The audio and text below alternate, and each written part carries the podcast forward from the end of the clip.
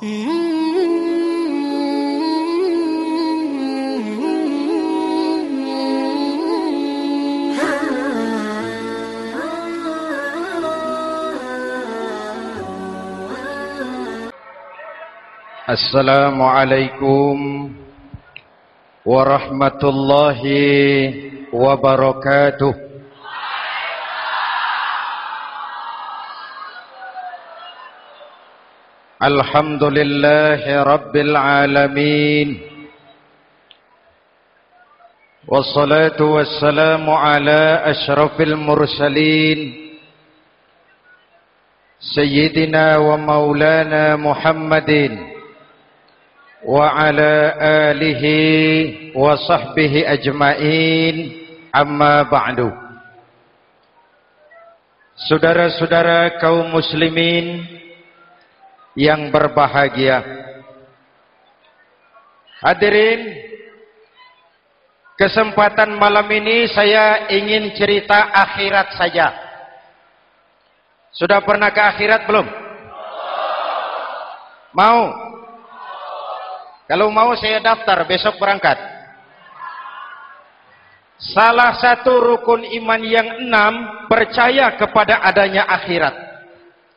Satu saat alam ini akan hancur sehancur-hancurnya. Bumi, gempa, gunung, meletus, air laut tumpah ke darat. Planet-planet bertabrakan, halilintar menyambar, angin topan bertiup, semua yang bernama hidup, mati, itu kiamat. Lalu kita akan dibangkitkan di padang mahsyar. Dibangkitkan dari kubur kita masing-masing. Dan subhanallah. Pada saat bangkit dari kubur itu, keadaan muka kita ini menurut satu riwayat berubah menurut amalan kita masing-masing. Jangan heran nanti ada yang dibangkitkan dari kuburnya itu mukanya berubah jadi muka tikus. Hebat sekali. Badannya badan manusia, tangannya tangan manusia, mukanya muka tikus. Sebab apa? Sebab waktu di dunia amalannya amalan tikus. Apa amalan tikus itu? Suka menggeragoti barang yang disimpan rapi-rapi.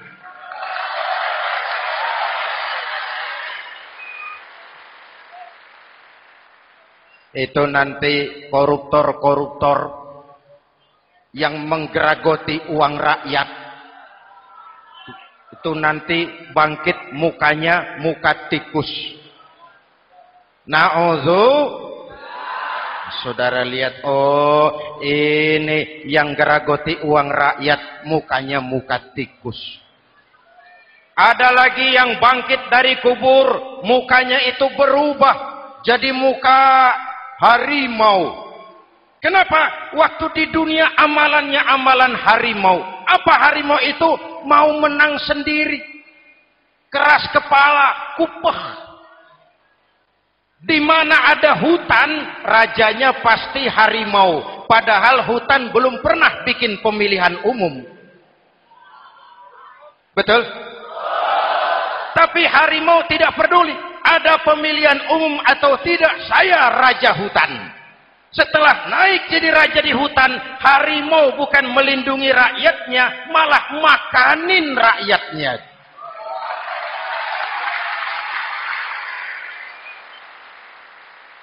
Orang-orang yang mau benar sendiri.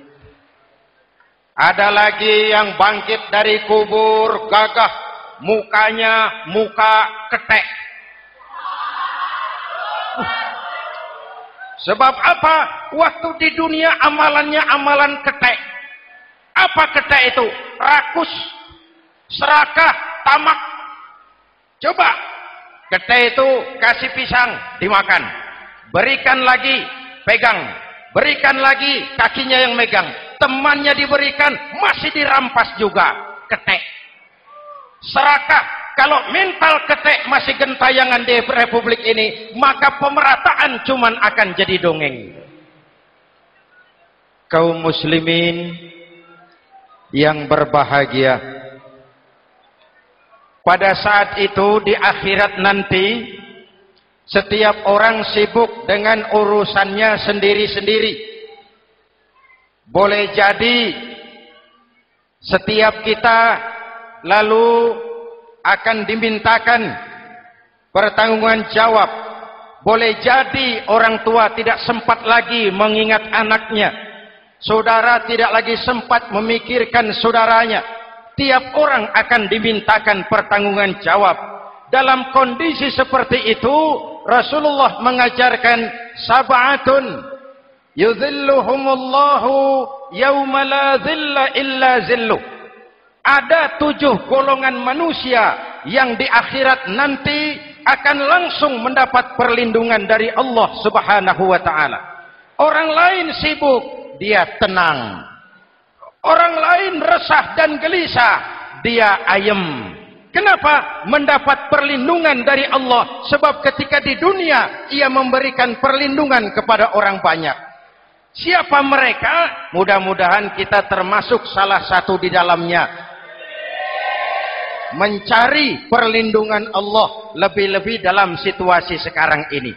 Pertama, imamun adil. Yang akan mendapat perlindungan langsung dari Allah adalah pemimpin yang adil. Sebab apa? Pemimpin yang adil melindungi banyak rakyat, maka pantas di akhirat dilindungi oleh Allah Subhanahu. Kita ini kan zon politikan.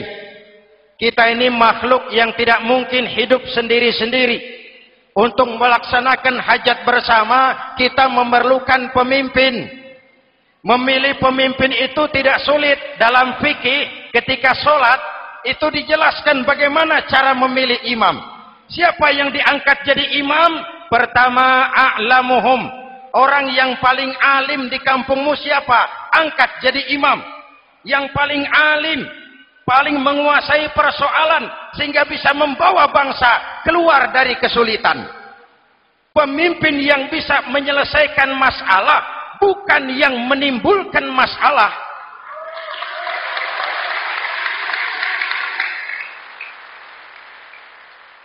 Apalagi kalau pemimpinnya jadi masalah. Bagian dari masalah. Ini namanya pengurus jadi urusan.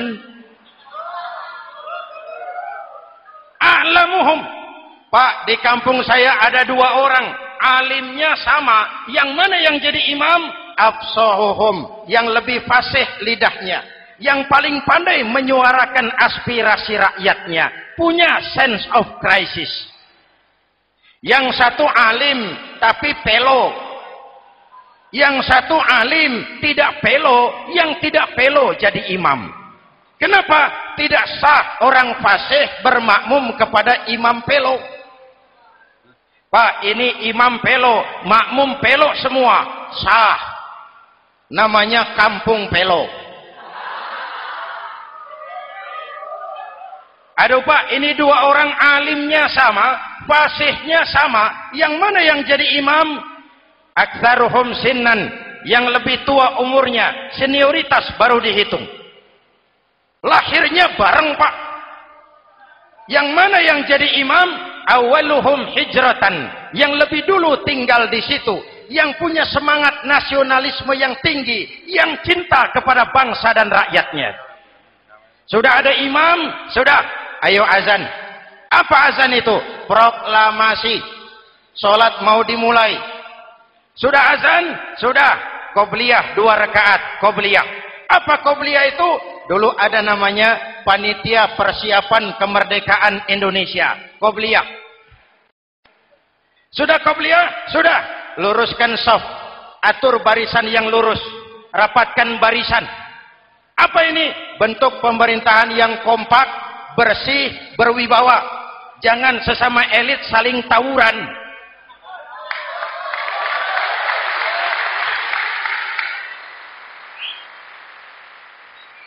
Luruskan saf.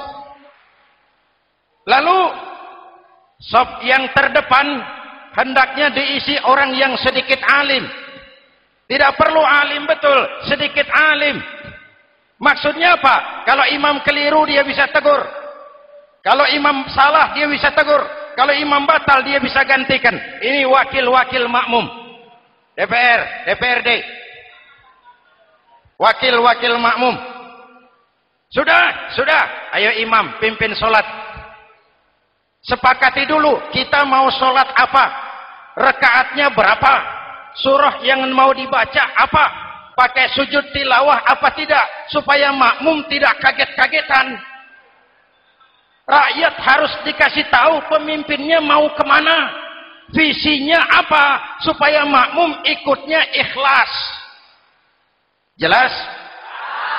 Hadirin yang saya hormati, kita memerlukan pemimpin yang adil, yang menaungi rakyatnya, sehingga dengan demikian nanti mereka akan dinaungi langsung oleh Allah Subhanahu Mudah-mudahan Allah memberikan kepada kita rakyat dan bangsa Indonesia ini pemimpin yang adil. Saya yakin perjalanan waktu akan mengantarkan kita di mana orang-orang akan terbuka topengnya sehingga akan jelas mana pembela rakyat, mana penyengsara rakyat.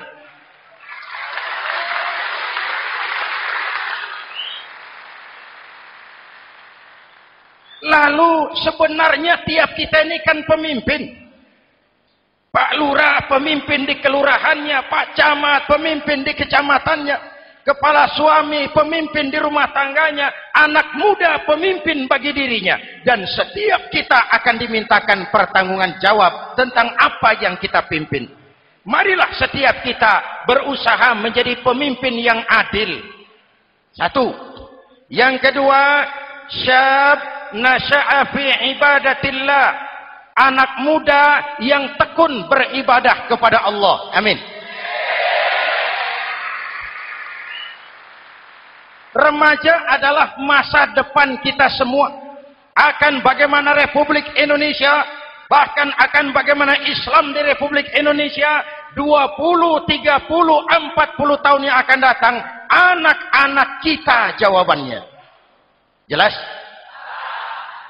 Maka menghancurkan Islam tidak usah menyegel masjid, tidak usah menutup pesantren, tidak perlu melarang pengajian, cukup dengan meracuni remaja dan pemuda Islam, menjauhkan mereka dari agama dan ulama. Kalau mereka sudah jauh dari agama dan ulama, tinggal menunggu pergantian generasi.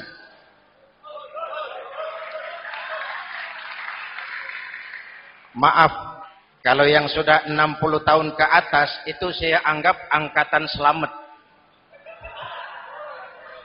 Generasi tanda seru Insya Allah mantap akidahnya, tidak goyah imannya.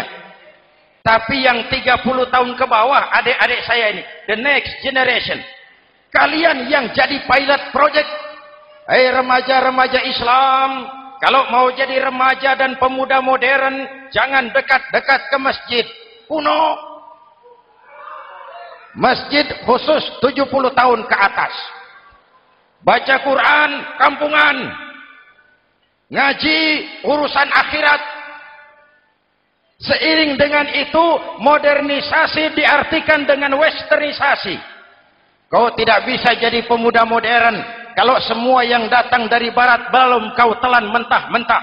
Kau harus bisa bergaul seperti orang barat berpakaian seperti orang barat berumah tangga seperti orang barat makan minum seperti orang barat. Kalau nyanyi lagunya lagu barat yang orang lain nggak ngerti, kamu juga nggak tahu.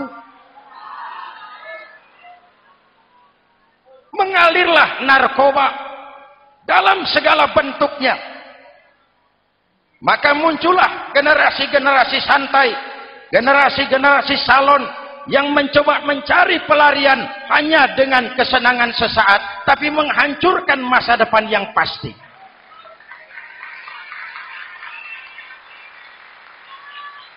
Maka mengalirlah free love, free sex, samen liven, hidup bersama di luar nikah alias kumpul. Ya sama saja, kumpul kebo, kumpul embek itu sama. Hadirin yang saya hormati, kalau sudah hancur, tinggal menunggu pergantian generasi. Oleh karena itu, adik-adik saya, para remaja, para pemuda, kalian harapan kami semua.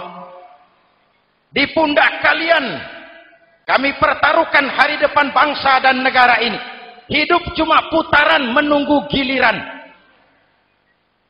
Ada saat datang, ada waktu pergi, ada hari lahir, ada saat kembali, ada hari dilantik, ada saat untuk menyerahkan jabatan. Hidup cuma sekadar menunggu giliran.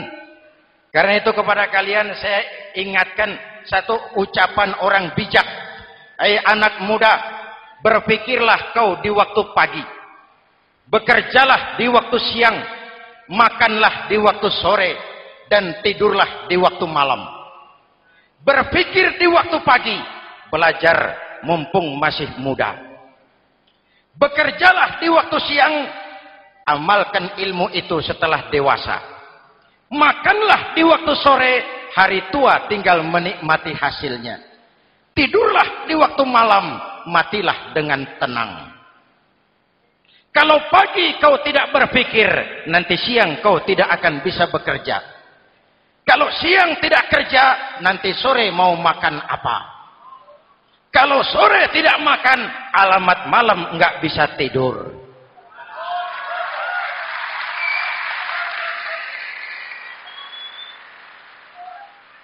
Kalau waktu remaja, waktu muda maunya santai-santai saja, dewasanya bingung.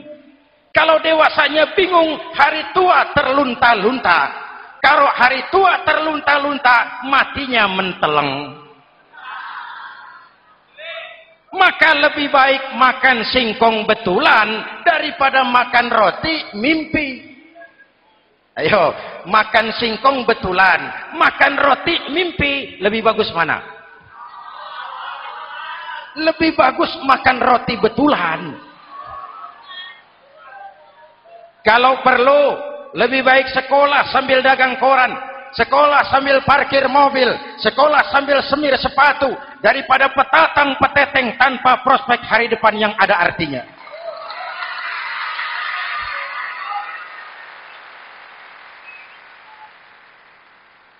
Inilah golongan kedua yang nanti akan langsung mendapat perlindungan dari Allah. Anak muda yang tekun ibadah. Kalau orang tua tekun ibadah, pantas.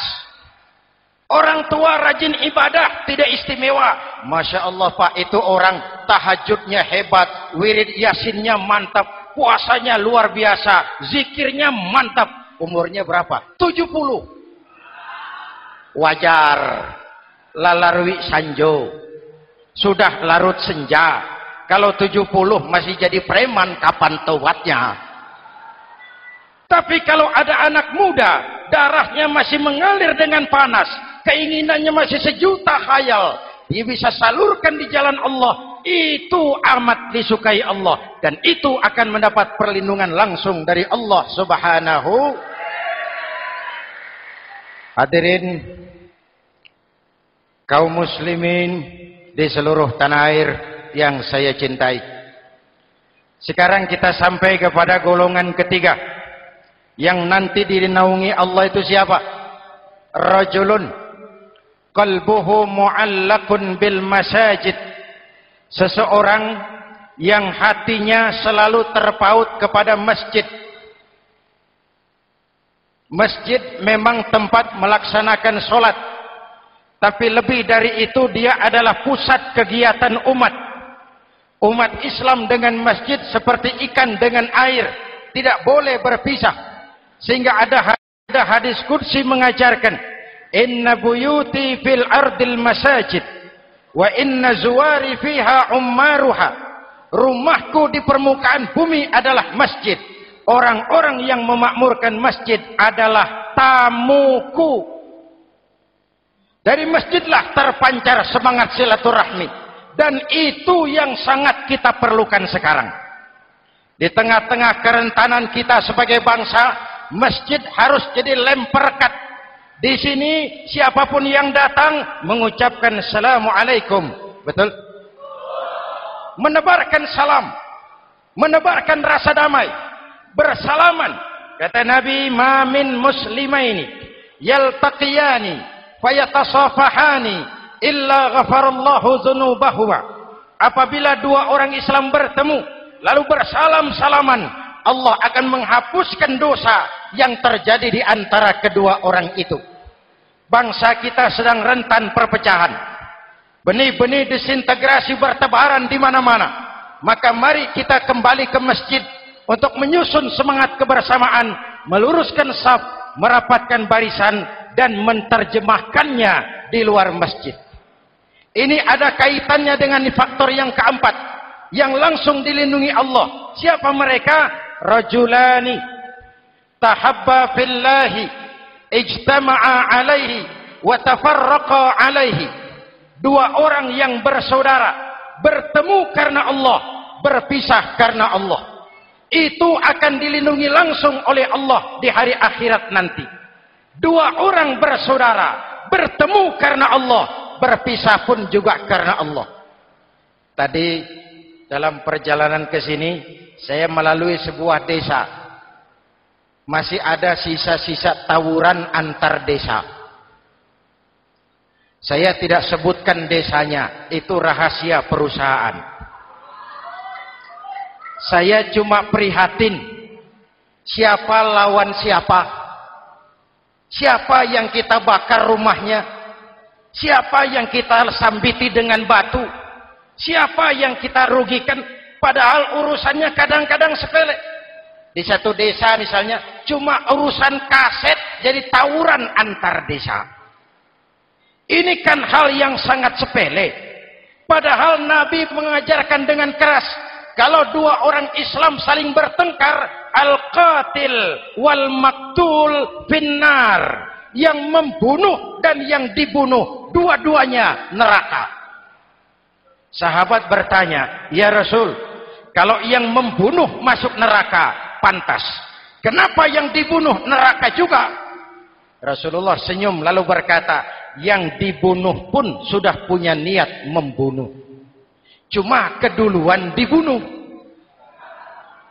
Andai kata tidak dibunuh, dia yang akan membunuh. Mari kita renungkan, kenapa sebagai bangsa kita seperti tercabut dari akar budaya kita.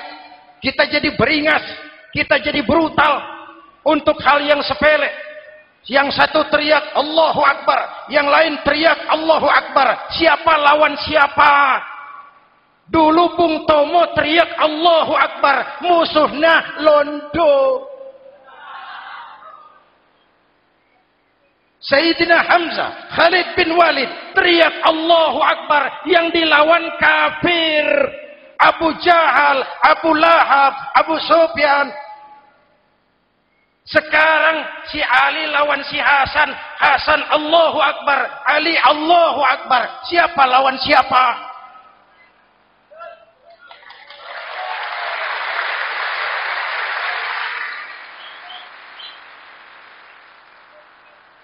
Kenapa kita jadi begitu mudah menggunakan nama Tuhan untuk melampiaskan ambisi pribadi? Kenapa Allahu Akbar yang begitu sakral kita lepas cuma untuk pelampiasan sebuah dendam? Dua orang yang bersaudara bertemu karena Allah, berpisah karena Allah. Itu ukurannya. Kau di jalan Allah, kau saudaraku. Keluar dari jalan Allah, selesai persaudaraan sampai di sini.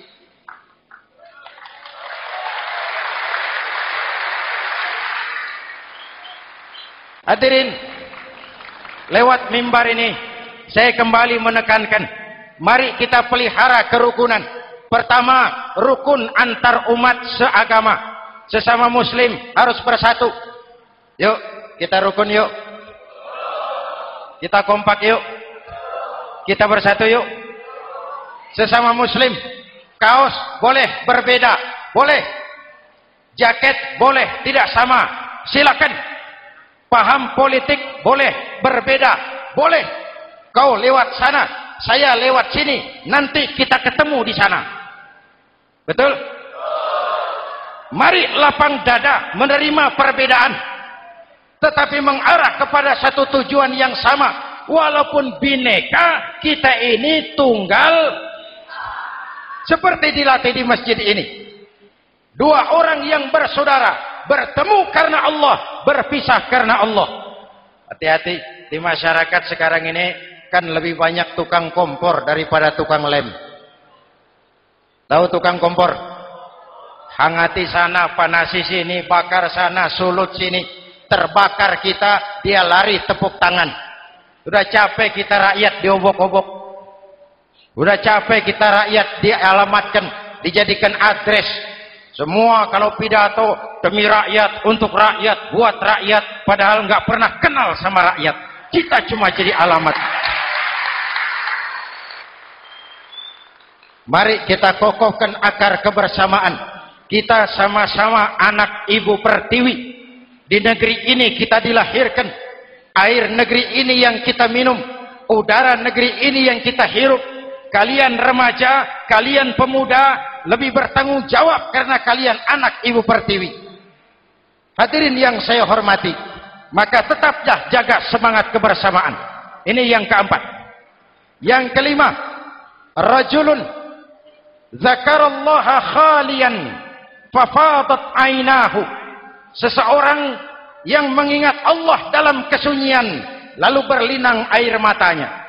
Tengah malam dikala orang sedang tidur dia bangun munajat Gemersik tikar tersentuh tangan, laksana lambayan tangan malaikat maut datang hendak merenggut nyawa.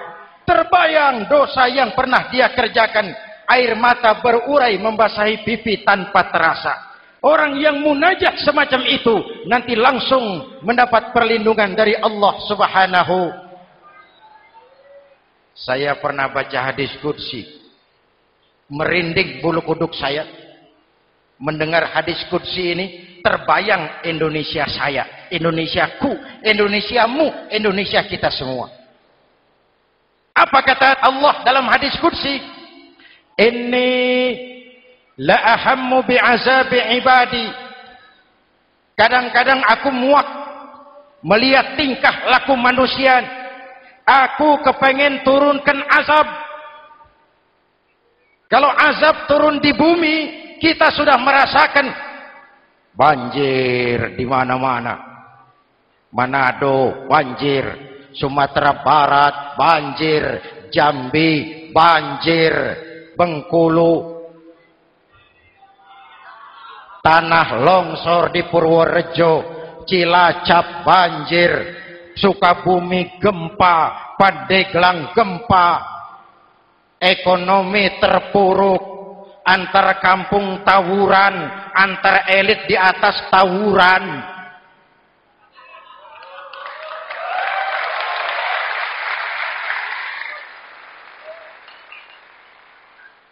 Hutang numpuk. 40% APBN kita ini sekarang cuma untuk bayar hutang. Itu pun dengan asumsi dolar 7.000, 9.000 artinya sekitar 50% APBN kita untuk bayar hutang.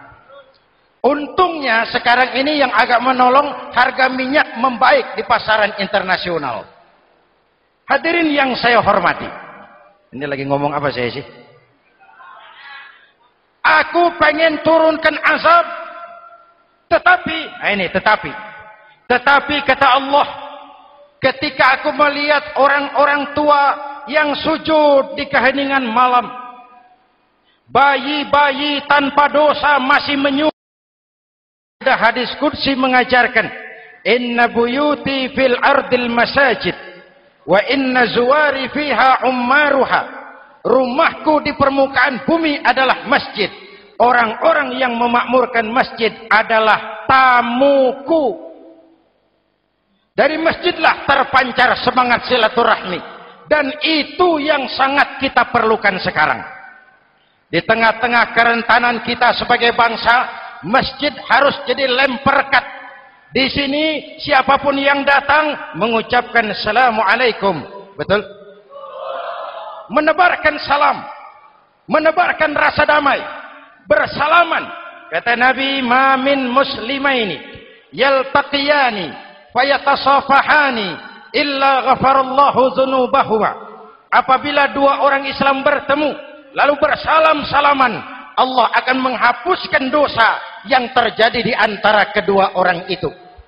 Bangsa kita sedang rentan perpecahan. Benih-benih disintegrasi bertebaran di mana-mana. Maka mari kita kembali ke masjid untuk menyusun semangat kebersamaan, meluruskan saf, merapatkan barisan dan menterjemahkannya di luar masjid. Ini ada kaitannya dengan faktor yang keempat yang langsung dilindungi Allah. Siapa mereka? Rajulani tahabba fillahi ijtama'a alaihi wa tafarraqa alaihi. Dua orang yang bersaudara bertemu karena Allah, berpisah karena Allah. Itu akan dilindungi langsung oleh Allah di hari akhirat nanti. Dua orang bersaudara bertemu karena Allah, berpisah pun juga karena Allah. Tadi dalam perjalanan ke sini saya melalui sebuah desa. Masih ada sisa-sisa tawuran antar desa. Saya tidak sebutkan desanya, itu rahasia perusahaan. Saya cuma prihatin siapa lawan siapa Siapa yang kita bakar rumahnya? Siapa yang kita sambiti dengan batu? Siapa yang kita rugikan? Padahal urusannya kadang-kadang sepele. Di satu desa misalnya, cuma urusan kaset jadi tawuran antar desa. Ini kan hal yang sangat sepele. Padahal Nabi mengajarkan dengan keras. Kalau dua orang Islam saling bertengkar, al-qatil wal maktul finnar. Yang membunuh dan yang dibunuh dua-duanya neraka. Sahabat bertanya ya Rasul kalau yang membunuh masuk neraka pantas. Kenapa yang dibunuh neraka juga? Rasulullah senyum lalu berkata yang dibunuh pun sudah punya niat membunuh cuma keduluan dibunuh Andai kata tidak dibunuh, dia yang akan membunuh. Mari kita renungkan, kenapa sebagai bangsa kita seperti tercabut dari akar budaya kita. Kita jadi beringas, kita jadi brutal untuk hal yang sepele. Yang satu teriak Allahu Akbar, yang lain teriak Allahu Akbar. Siapa lawan siapa? Dulu Bung Tomo teriak Allahu Akbar, musuhnya londo. Sayyidina Hamzah, Khalid bin Walid, teriak Allahu Akbar yang dilawan kafir. Abu Jahal, Abu Lahab, Abu Sufyan. Sekarang si Ali lawan si Hasan, Hasan Allahu Akbar, Ali Allahu Akbar. Siapa lawan siapa?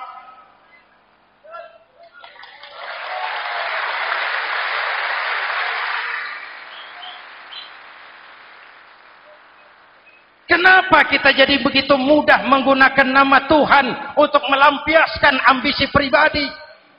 Kenapa Allahu Akbar yang begitu sakral kita lepas cuma untuk pelampiasan sebuah dendam? Dua orang yang bersaudara bertemu karena Allah, berpisah karena Allah. Itu ukurannya. Kau di jalan Allah, kau saudaraku. Keluar dari jalan Allah, selesai persaudaraan sampai di sini.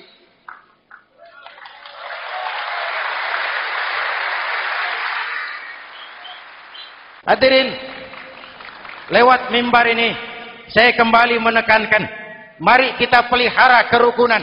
Pertama, rukun antar umat seagama. Sesama muslim harus bersatu. Yuk, kita rukun yuk. Kita kompak yuk. Kita bersatu yuk. Sesama muslim, kaos boleh berbeda, boleh. Jaket boleh tidak sama. Silakan Paham politik boleh berbeda, boleh. Kau lewat sana, saya lewat sini. Nanti kita ketemu di sana. Betul? Mari lapang dada menerima perbedaan. Tetapi mengarah kepada satu tujuan yang sama. Walaupun bineka, kita ini tunggal. Seperti dilatih di masjid ini. Dua orang yang bersaudara bertemu karena Allah, berpisah karena Allah. Hati-hati di masyarakat sekarang ini kan lebih banyak tukang kompor daripada tukang lem. Tahu tukang kompor? Hangati sana, panasi sini, bakar sana, sulut sini. Terbakar kita, dia lari tepuk tangan. Sudah capek kita rakyat diobok-obok. Sudah capek kita rakyat dialamatkan, dijadikan adres. Semua kalau pidato demi rakyat, untuk rakyat, buat rakyat, padahal nggak pernah kenal sama rakyat. Kita cuma jadi alamat. Mari kita kokohkan akar kebersamaan. Kita sama-sama anak ibu pertiwi. Di negeri ini kita dilahirkan. Air negeri ini yang kita minum. Udara negeri ini yang kita hirup. Kalian remaja, kalian pemuda, lebih bertanggung jawab karena kalian anak ibu pertiwi. Hadirin yang saya hormati. Maka tetaplah jaga semangat kebersamaan. Ini yang keempat. Yang kelima. Rajulun zakarallaha khalian fafadat ainahu seseorang yang mengingat Allah dalam kesunyian lalu berlinang air matanya tengah malam dikala orang sedang tidur dia bangun munajat. Gemersik tikar tersentuh tangan. Laksana lambayan tangan malaikat maut datang hendak merenggut nyawa. Terbayang dosa yang pernah dia kerjakan. Air mata berurai membasahi pipi tanpa terasa. Orang yang munajat semacam itu nanti langsung mendapat perlindungan dari Allah Subhanahu. Saya pernah baca hadis qudsi.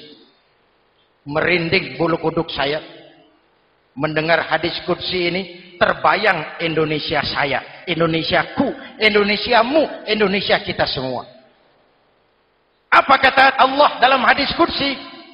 Ini la ahammu bi'azabi ibadi kadang-kadang aku muak melihat tingkah laku manusia aku kepengen turunkan azab kalau azab turun di bumi kita sudah merasakan banjir di mana-mana. Manado banjir. Sumatera Barat banjir. Jambi banjir. Bengkulu. Tanah longsor di Purworejo, Cilacap banjir, Sukabumi gempa, Pandeglang gempa, ekonomi terpuruk, antara kampung tawuran, antara elit di atas tawuran.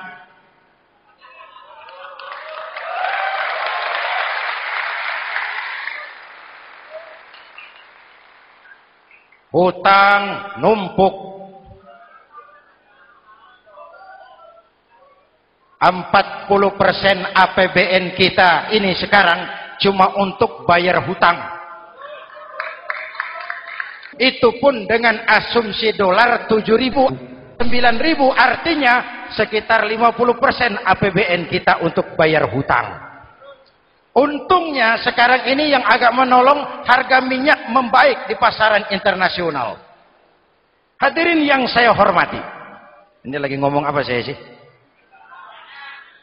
Aku pengen turunkan azab. Tetapi, nah ini tetapi.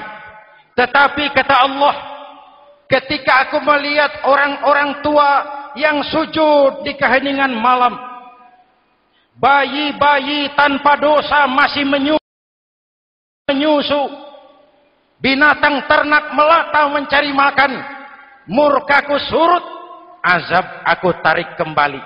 Ayo renungkan hadis ini. Allah mau marah nggak jadi azab ditarik kesulitan diangkat pertolongan datang ada yang meredam murka Allah Allah mau marah nggak jadi kenapa orang-orang tua yang tengah malam sujud sambil berlinang air mata itu yang meredam murka Allah yang ikhlas menangis kepada Allah bukan menangis berdasarkan pesanan ini kan sekarang apa yang nggak bisa dipesan? Istighosah pesanan. Demo pesanan. Sepuluh ribu berangkat. Ngerti apa enggak urusan soal lain.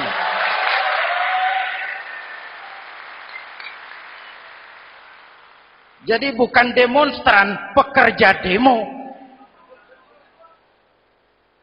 Orang tua yang ikhlas Nangis kepada Allah di keheningan malam. Kita hutang jasa kepada orang-orang tua yang ikhlas seperti itu. Itu yang menjaga keselamatan bangsa. Allah mau murka enggak jadi. Sepanjang masih banyak orang-orang tua yang sujud di tengah malam. Amin. Yang kedua, bayi tanpa dosa masih menyusu. Tanpa dosa. Binatang melata mencari makan. Sekarang bagaimana kesulitan gak mau panjang. Mengamalkan hadisnya terbalik. Yang disuruh itu orang tua tengah malam sujud. Bayi tanpa dosa nyusu. Sekarang ini orang tua tengah malam nyusu. Bayi tanpa dosa dibuang ke tempat sampah. Akibat pergaulan bebas, bayi tanpa dosa dibuang ke tempat sampah. Orang tua tengah malam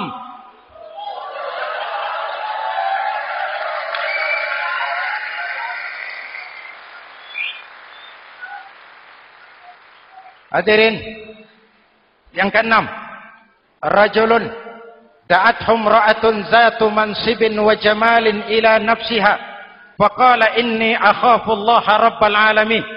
Orang yang bermoral dibujuk rayu oleh perempuan cantik lalu dia berkata, "Maaf, saya takut kepada Allah." Orang bermoral yang merasakan kehadiran Allah dekat dalam hidup. Umpama waktu puasa, saudara solat zuhur. Sebelum solat saudara berwudu. Ketika berkemur saudara korupsi. Sedikit airnya saudara minum jangankan polisi, teman wudhu sebelah pun tidak tahu kalau waktu berkemur saudara korupsi. Kenapa kita tidak mau melakukan? Ada rasa malu kepada Allah. Ini yang perlu kita tumbuh kembangkan. Rasa malu kepada Allah subhanahu wa ta'ala. Yang ketujuh. Rajulun tasaddaqa bisadaqatin fa'akhfaha. Orang yang bersedekah lalu disembunyikan sehingga tangan kiri tidak tahu apa yang diberikan oleh tangan kanan. Orang yang punya kepedulian tinggi tetapi ikhlas menolong yatim, membantu sesama dalam rangka menegakkan masyarakat yang adil dan makmur. Mari kita mohon kepada Allah semoga kita semua senantiasa dalam perlindungannya di dunia ini dan lebih-lebih di akhirat nanti. Al-Fatihah. A'udzubillahi صراط الذين أنعمت عليهم غير المغضوب عليهم ولا الضالين آمين بسم الله الرحمن الرحيم الحمد لله رب العالمين اللهم صل على محمد وعلى آله وصحبه أجمعين ربنا تقبل منا صلاتنا وصيامنا وقيامنا وتخشعنا وتعبدنا وتمم تقصيرنا يا أرحم الراحمين اللهم اجعلنا من السعداء المقبولين ولا تجعلنا من الأشقياء المردودين ربنا ظلمنا أنفسنا وإن لم تغفر لنا وترحمنا لنكونن من الخاسرين afdalu ma qultuhu ana wan nabiyuna min qabli. La ilaha illallah.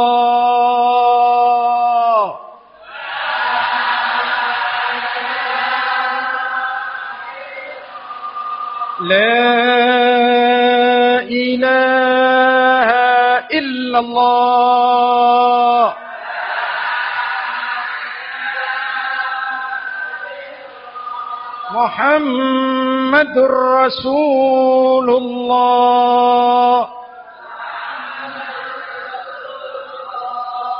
كلمة حق عليها نحي وعليها نموت وعليها نباشر إن شاء الله من الآمنين وآخر دعوانا أن الحمد لله رب العالمين السلام عليكم ورحمة الله وبركاته Mm-hmm.